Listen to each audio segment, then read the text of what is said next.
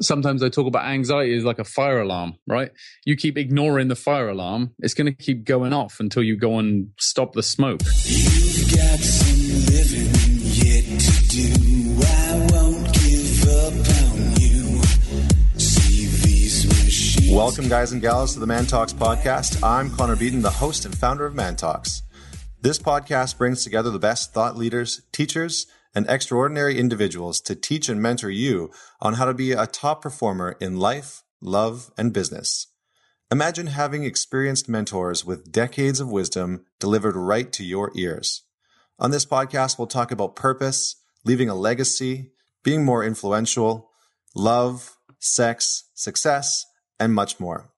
Don't forget to leave us a review and subscribe on iTunes or Stitcher and join the thousands of other changemakers in our community on Facebook or go to www.mantalks.com for other blog posts, videos from our live events, and other podcasts. So today I have a special guest. His name is Tim J.P. Collins, and Tim is, I guess you could say, a specialist or an expert in anxiety. We've had a lot of guys reach out in the last little while saying that they've been going through some transitions in their life, whether it's personally, professionally, in their relationship. Uh, you know, some some guys have had kids come into their life, they've got married, uh, others have got promoted or lost their job or started a business or are looking at retiring. And all this comes with a certain level of stress and anxiety. So this is what Tim really specializes in. So Tim JP Collins helps people overcome anxiety and stress to consider what is possible in their lives. Tim's approach isn't just about coping, it's about moving past anxiety and fear to live the life that you were destined for. Tim worked in the corporate world as a vice president for over 15 years, so he's very well versed with the business space. He ultimately decided that this wasn't really for him and that he was drawn towards supporting others in a much more intimate level. He's drawn towards helping people to live anxiety and stress free while going big in their lives. Tim has also spent time in the entrepreneurial and real estate fields, starting a business with his wife in 2007 in their spare time, which went on to be a brand name in the infant market and was acquired in 2015. Tim is the creator and host of the Anxiety Podcast, and each week he interviews people that have stories that you'll be able to relate to. These interviews are raw, real, and vulnerable, and people share what's really going on for them. Tim believes that the more out of alignment we are in our lives, the more anxiety and stress will show up. So he really looks at the bigger picture when working with clients. So today, that's kind of what we're going to talk about. We're going to dive into what causes anxiety, how it comes up, what to look for within yourself, within your personal life. You know, maybe there's signs of anxiety that are already there. And then we're going to talk about the tactical ways that people can actually deal with these stresses and anxieties. And we're going to talk about some of the, the, the, the coping mechanisms, not coping mechanisms, but uh, you know how to actually deal with with anxiety in your life if it's showing up in the different areas of your life and uh, Tim's going to give you some really, really valuable resources. So, without any further delay, I would like to introduce Mr. Tim JP Collins. All right, Tim, thank you so much for coming back on our podcast. Um, I'm really excited to have you here, and I know that our community is really excited to have you here uh, to, to kind of jam on anxiety and overcoming stress and and your your personal story. So, welcome. Thank you. I'm happy to be back. Awesome, my friend. So I found a quote that you have online and it says, anxiety is not a life sentence. It's a sentence from your autobiography. Why mm. is this important to you? Why, why, how did you come up with this? Well, I just think that, um, I think anxiety, when we're in the midst of it, when we're going through stressful times in our lives, it's all encompassing. It's all we think about. It consumes our every thought. It consumes every waking moment. And for a lot of people who have anxiety, as I did, they kind of think about it like a survival mode. So it's like if I could just get through today, then I'll be all right. And so you you're living very much kind of just scraping through by the skin of your teeth, or at least that's what it feels like. But my job and my responsibility and what I feel like I'm an advocate for today is to show people what's possible and to show people what is potentially awaiting them in the future. And what I've experienced both in my own life and other people that I've been around and worked with is that once we kind of cross over the threshold into the other side and we start to overcome this stuff we have this ability to look back on it with a bit uh, with a bit of fondness which sounds ridiculous to talk about anxiety with fondness but we look back on it as for me you know if i didn't have a massive panic attack followed by a couple of years of anxiety, which forced me to make some very difficult changes in my life, I wouldn't be able to enjoy the life I do today. I would never have woken up, so to speak. I would never have known what was possible in my life. I still would have been working in the IT sales job, trying to hit the targets, going through the motions, doing all that stuff because uh, the pain wouldn't have been bad enough. You know, I love the old, uh, I love the old story with the two old guys sat on the front step of their house, and one of one of them has a dog, and the dog lays down on a nail. You know, his friend says, "When's your dog going to move? It's laying on a nail." And he said, "He'll move when it gets when the pain gets bad enough." And so, for some people, the autobiography bit is essentially saying that you know that that's the pain in your life and we often need that pain to be able to see what's possible and make the required changes yeah yeah i mean it's kind of funny i, I have this saying that is uh, shit is the best fertilizer sometimes to help us grow right? Just like in yeah. nature it's it's the best fertilizer for growth.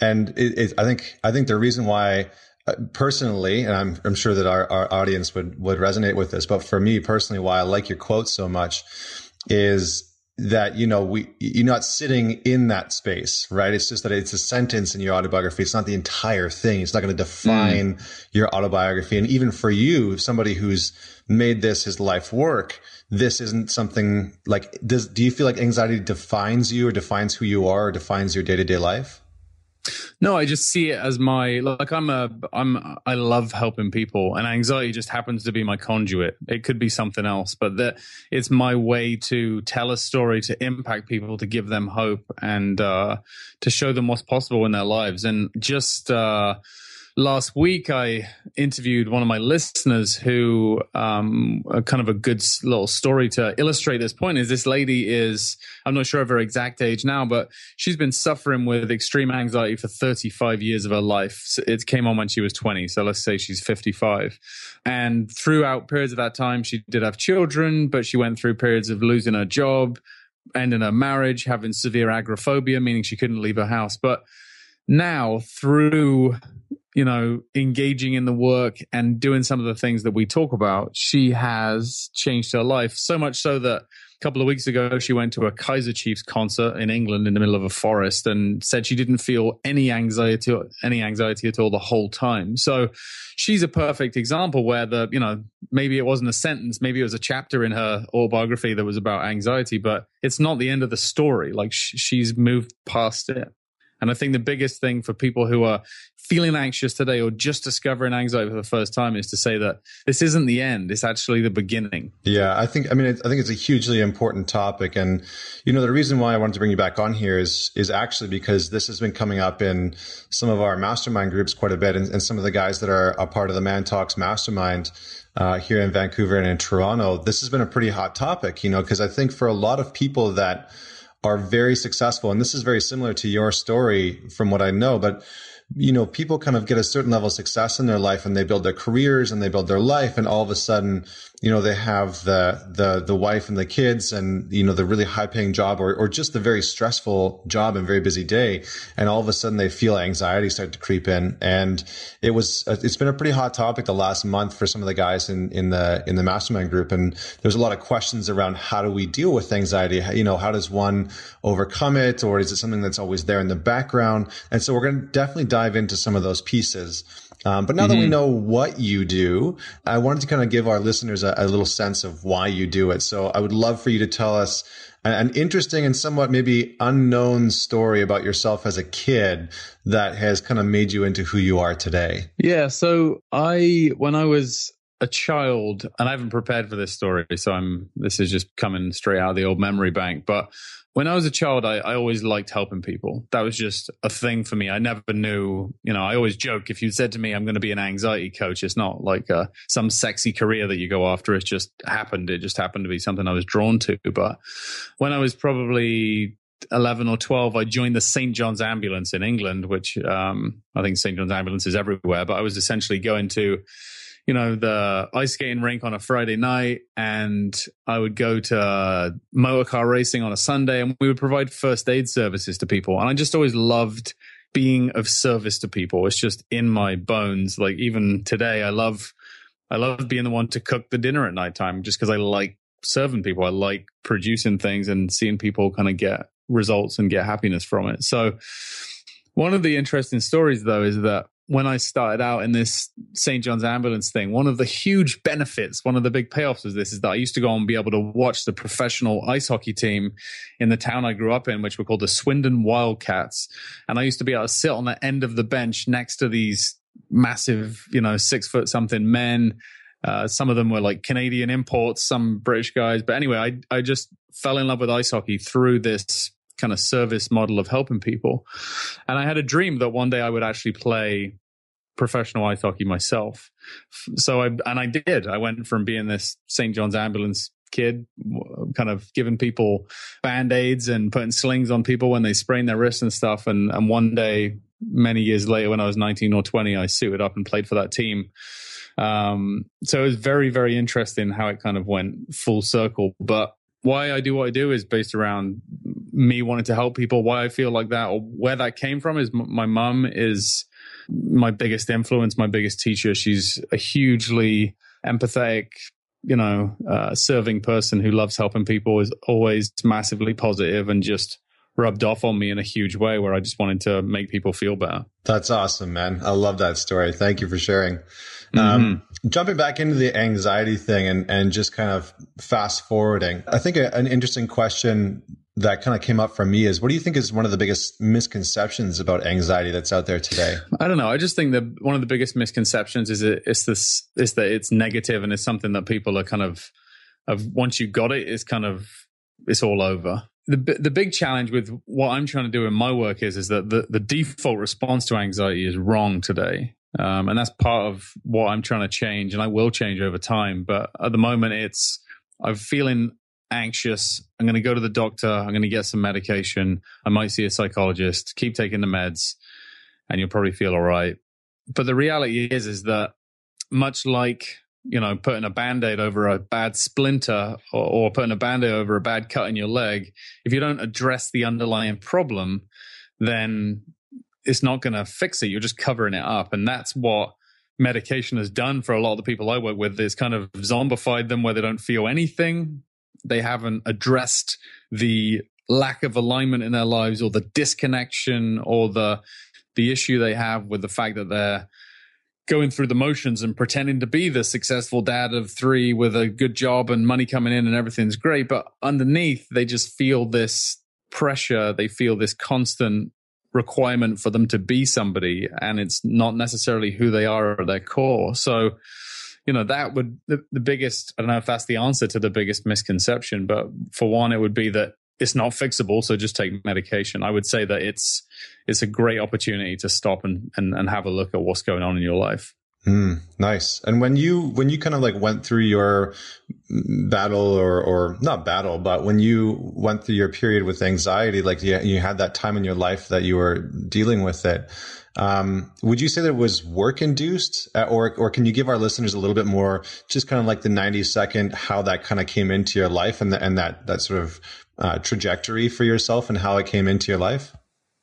Yeah, I think it was. Uh, you know a combination of things so i certainly think that you know society and upbringing put me on a track of wanting to do more and be more and and nothing was ever enough so it was like make more money get a pay rise get a bigger house, get another car. And I don't think that that kind of uh, insatiable appetite for success ever ends if you don't ever you know if you're not happy underneath then you'll just keep getting more and more stuff and being more and more responsible and your handcuffs keep getting bigger and bigger to the extent where you're like now i have to keep producing 20 grand a month otherwise i can't keep the machine going or whatever the number is. So for me i think that was part of it. And i think that you know i'm a sensitive person. I think one of the one of the benefits, the upsides of being a sensitive person is is we have the ability to kind of have this extra sensory perception, and a lot of people with anxiety have this, where you kind of almost feel too much. That's your superhero power, is you feel too much.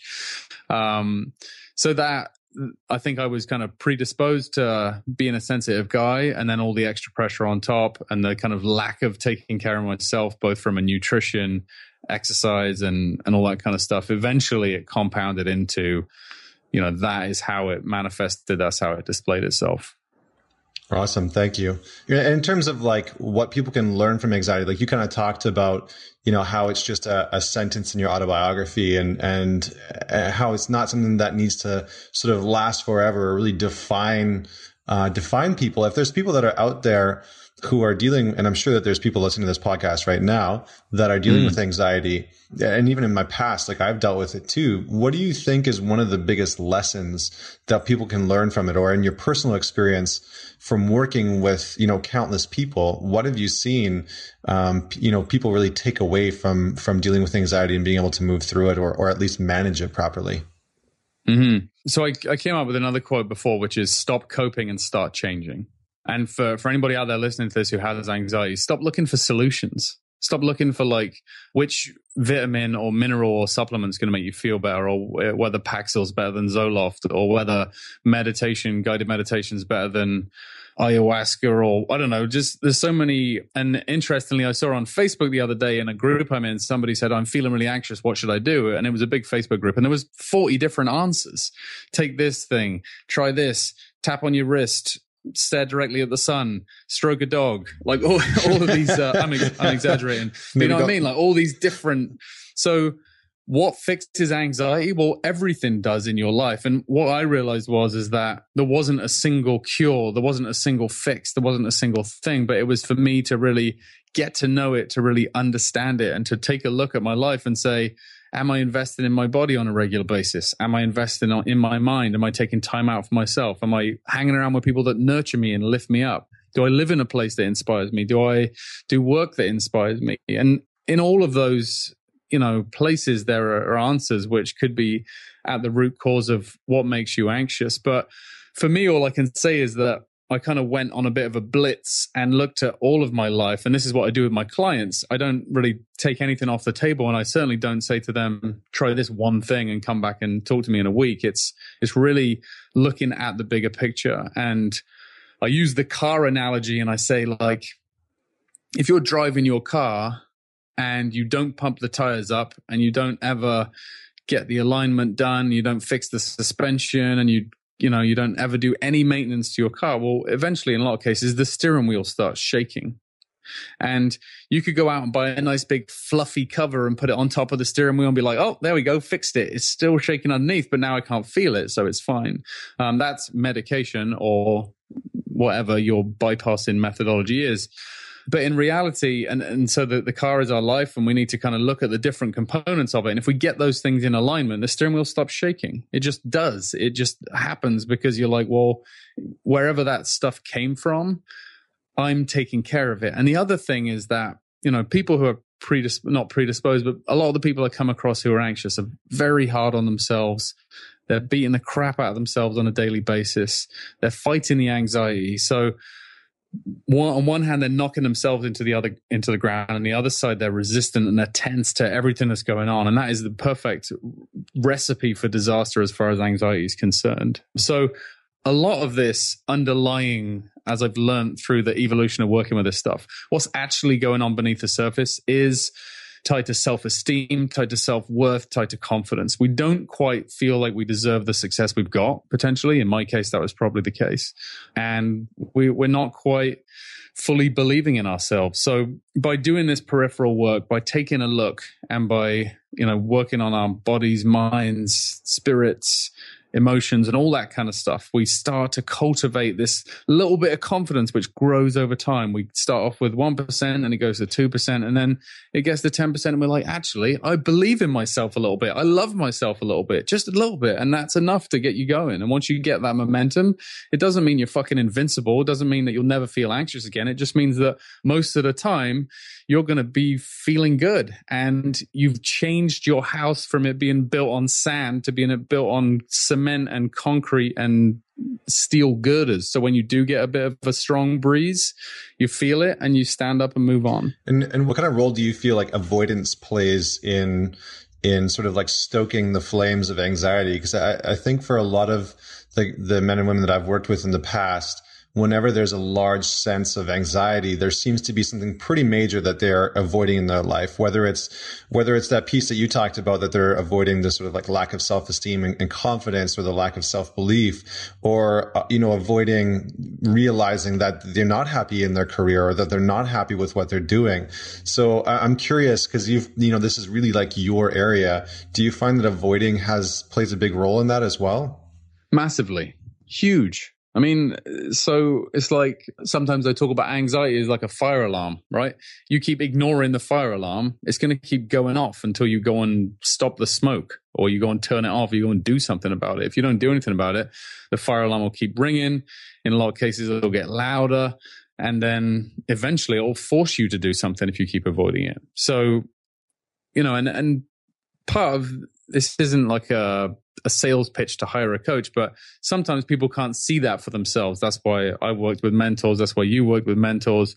And sometimes people need to be asked questions and, and, need a bit of guidance with this stuff. So it's not, I don't want people to think they have to figure out all, all on their own because I didn't figure it all out on my own. But yeah, if, if you're trying to be the swan on the lake and make everything look amazing whilst under the water, you're struggling like crazy. It, doesn't last forever. That can't go on. You're going to pay a price for that. Mm, nice. That's a that's a really really good way of putting it. So so let's talk about some like sort of practical or tactical tools that people can use. Like like you mentioned before, there's there's sort of a plethora of resources out there on anxiety. I'm sure if people Googled anxiety or dealing with anxiety, there would just be a shit ton of results that come up. And since this is kind of like your area and you've you've gone through it before and, and you're kind of like you know, the quote unquote expert, even though I, I, I, dislike using the word expert for things, but I feel like it's like one step away from guru. So we're not going to call you the, the anxiety guru, but because you're sort of like the expert in this field and there are so many resources out there, what are some tactical things that, you know, our listeners out there who are feeling really stressed out or who are just overwhelmed and feeling that sort of anxiety, whether it's, you know, a, a 10 out of 10 on the scale or whether it's a three out of 10 and they just want to kind of calm their nerves.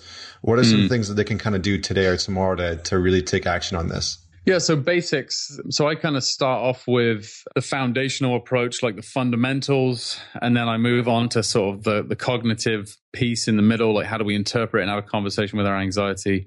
Um, but I'll run through some of the fundamentals first. So diet, funnily enough, has a, a, lot to play with it. So what we eat, what we consume, what we drink. Um, I use the analogy cats which I'm allergic to cats, so it applies literally as well for me. But um, CATS stands for caffeine, alcohol, tobacco, and sugar. Um, so if you're somebody who's got a sensitive nervous system and you are down in double espressos, then that may have an effect on you. For some people, it doesn't. And the other day, I was talking to Dave Asprey, and and he tells me it's to do with the amount of mold in the coffee. But first thing you can do is kind of cut it out or cut it down and see if that impacts you. Obviously, alcohol, hangovers, if you've got anxiety, are 10 times worse. They just are because you, the, the, an average person feels paranoid. We feel like, you know, the world's coming to an end. So that's another thing you've got to check in with. Tobacco, nobody smokes anymore anyway, right? So that one's good. and then, and then sugar, because, you know, when we consume high sugar foods, we have uh, as people talk about the sugar high and the sugar crash. Well, for a lot of people, that type of internal feeling can mimic anxious feelings and can increase heart rate and all that kind of stuff. So those are kind of good things to avoid. In terms of things that you can do on a daily basis, people talk about morning routines these days like they're going out of fashion. But one of the first things that is important for for anybody suffering with anxiety is to consider putting themselves first in their own life for a change. And because again, another very classic trait of an anxiety sufferer is being a people pleaser. So we put everybody else's benefit or everybody else's kind of uh, feelings in front of our own. We end up in last place and then we get last place. Uh, that's just kind of the way it works. So I encourage people to consider things like um, a guided meditation in the morning and to do some journaling and to do a daily walk. M- myself, the first thing I do, I get out of bed, I drink a glass of water and I go for a walk. That's my commitment. Now, sometimes that walk's 10 minutes to the stop sign and back. And other times, as I did the other day, I walked all the way down to the ocean, which is probably a couple of miles away, went for a swim in the sea and then walked home again. It just depends how much time I've got. But just the commitment to doing it on a consistent basis is huge. Um, another one which I've been playing with for a while now, which is slightly obscure and a little bit different, but I'm researching it more and more and finding more and more benefits for it, is to take cold showers. Um, there's the the concept of the mammalian dive response so that when we immerse ourselves in cold water, it actually increases our ability to handle stress.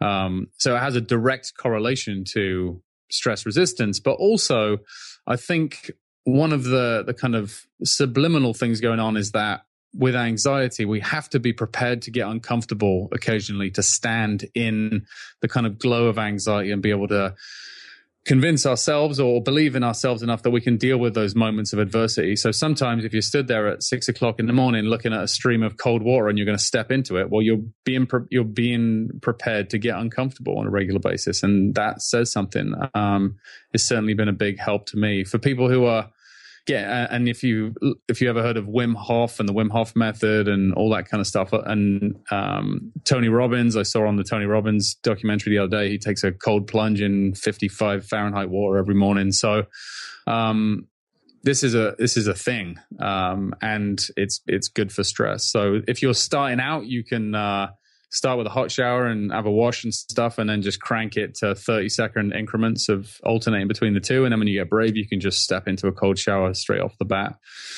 So yeah, that's a couple of uh, a couple of practical things to to think about. And then on my website, if you go to um, anxietypodcast.com, or timjpcollins.com. Um, there's a free tab. And if you go there, then there's more of the cognitive things available. So I have like an audio, I have an ebook that people can get access to, a webinar series. These are all free things.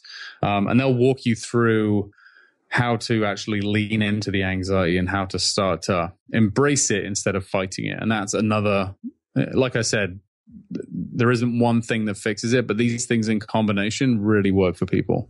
Nice, man. Those are all really, really good points. And on the on the topic of the Wim Hof thing, I've actually been doing that for about six months, and it is absolutely phenomenal.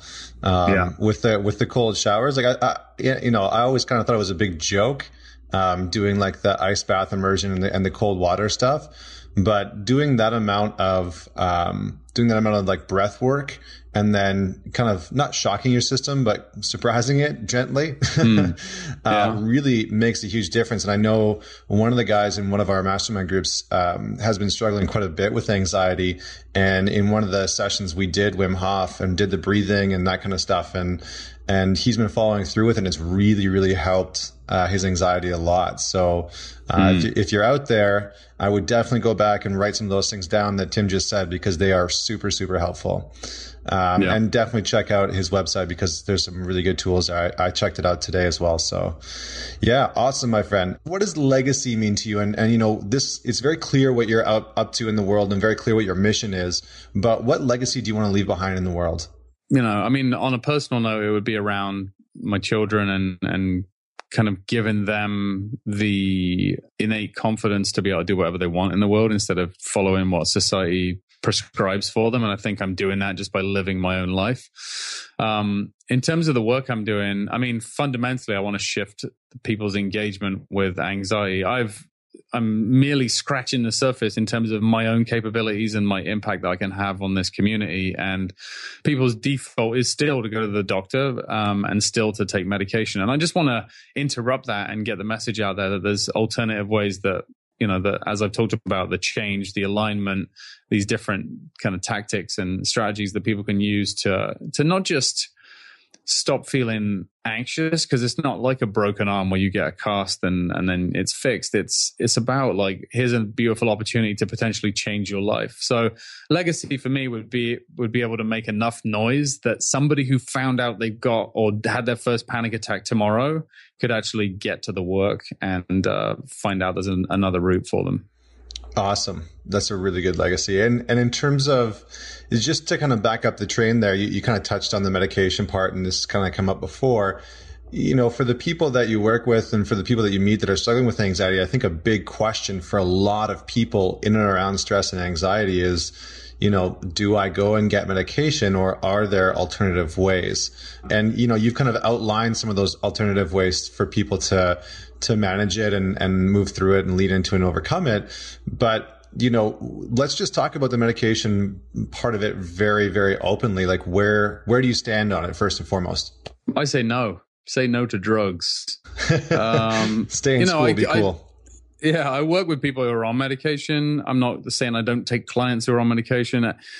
You know, some people have already got on it and it's working for them, but you know, 99 times out of 100 it makes people feel worse or the side effects aren't worth it or there's something else going on and they're just they're just not enjoying that experience. Um, and the more i learn about this and the more my own work evolves the more reasons i'm seeing that that people shouldn't do that and they should you know uh, exhaust all other approaches before they go to that. I mean people and a lot of it just comes down to like people aren't prepared to put the effort in. Um, overhauling your diet fitness you know regimen and life is way more work than it is to pop a pill every day but it's lasting it's healthy you're going to feel better you're going to be better and and that's where the real results lie. A lot of the work i've been getting into lately in terms of my own research has been around inflammation from a dietary point of view, like inflammation from gluten, from wheat, from dairy. And, you know, it's well publicized by doctors and scientists around brain inflammation for things like Alzheimer's um, and dementia. But it's starting to come into play where people are like, actually, this is affecting depression and anxiety as well. And, you know, if you're filling your face with, with sugar and, and not taking care of your diet and you're feeling anxious all the time, then there's a good chance that that's a significant factor in it. Hmm. Awesome. Awesome. I love it. Well, before we wrap up here, I have some rapid fire questions for you. You ready for them? Yes. They're they're a ton of fun, I promise. Okay. All right. So, what is the one experience that you would recommend to anyone and why? Ooh, one experience. One of my favorite things is rollerblading in the dark. What? Yes. Why? I mean, obviously you want to be safe. So if you can't rollerblade very well, then fine. But one of my favorite, honestly, one of my favorite memories, um, wife, when I first started dating her, I used to go and visit her on the other side of the town I lived in, and I'd take my rollerblades because I didn't have a bike, and I would skate home at like one in the morning down, you know, down sidewalks and streets, and just that.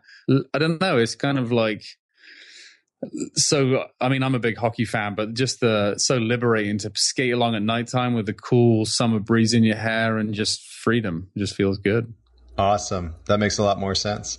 Mm-hmm. Uh, what is the most underrated trait in your opinion for modern day success? Mm, that's a good one. Real honesty, mm. like the truth. Awesome. I think there's a I think there's a lot of like alleged truth out there, but the real real honesty is where it's at. Awesome. Thank you. Um, thanks for your honesty. What What is the one book that you would take with you if you were stranded on a desert island? Oh, the encyclopedia, right? yeah, exactly. How to start a fire or something. Yeah, one of. I mean, I still go back to the four hour work week. Uh, I learned so many lessons from that book about, and one of my big things, is, which I've implemented and I'm about to go into implementation overdrive, is to have freedom in your life. And every decision I make, whether it was written in that book or whether that book just got me thinking more about it, but everything I do in my life now that requires me to be fixed in a physical location or tied to a specific schedule, I really question and, and push back against that. Nice. Yeah, I think, I mean, I definitely got the same sort of feeling out of that. But I, it's it's a phenomenal book, and I think a lot of people have gotten a, a ton out of it. If you were stranded on a desert island, what is the one movie that you would take? Uh, this is a, another bit of an obscure one. Uh, my favorite movie is called White Men Can't Jump. Mm, nice. I don't know why. I just love that film. That's that's a really obscure one for sure. yeah. Going back to your corporate days, what is the single biggest lesson that you learned from working in the corporate world? God, these are tough questions. Sorry, buddy. Um, that people who make loads of money aren't happy. Mm, nice. The myth. Necessarily. The, yeah. Necessarily. The myth of the corporate realm. not. Yeah. Uh, who do you think is the most influential person of all time and why? I mean, on a on a worldwide scale, I think it for me it would be like Gandhi, on the basis that he didn't he didn't need any anything to have massive influence.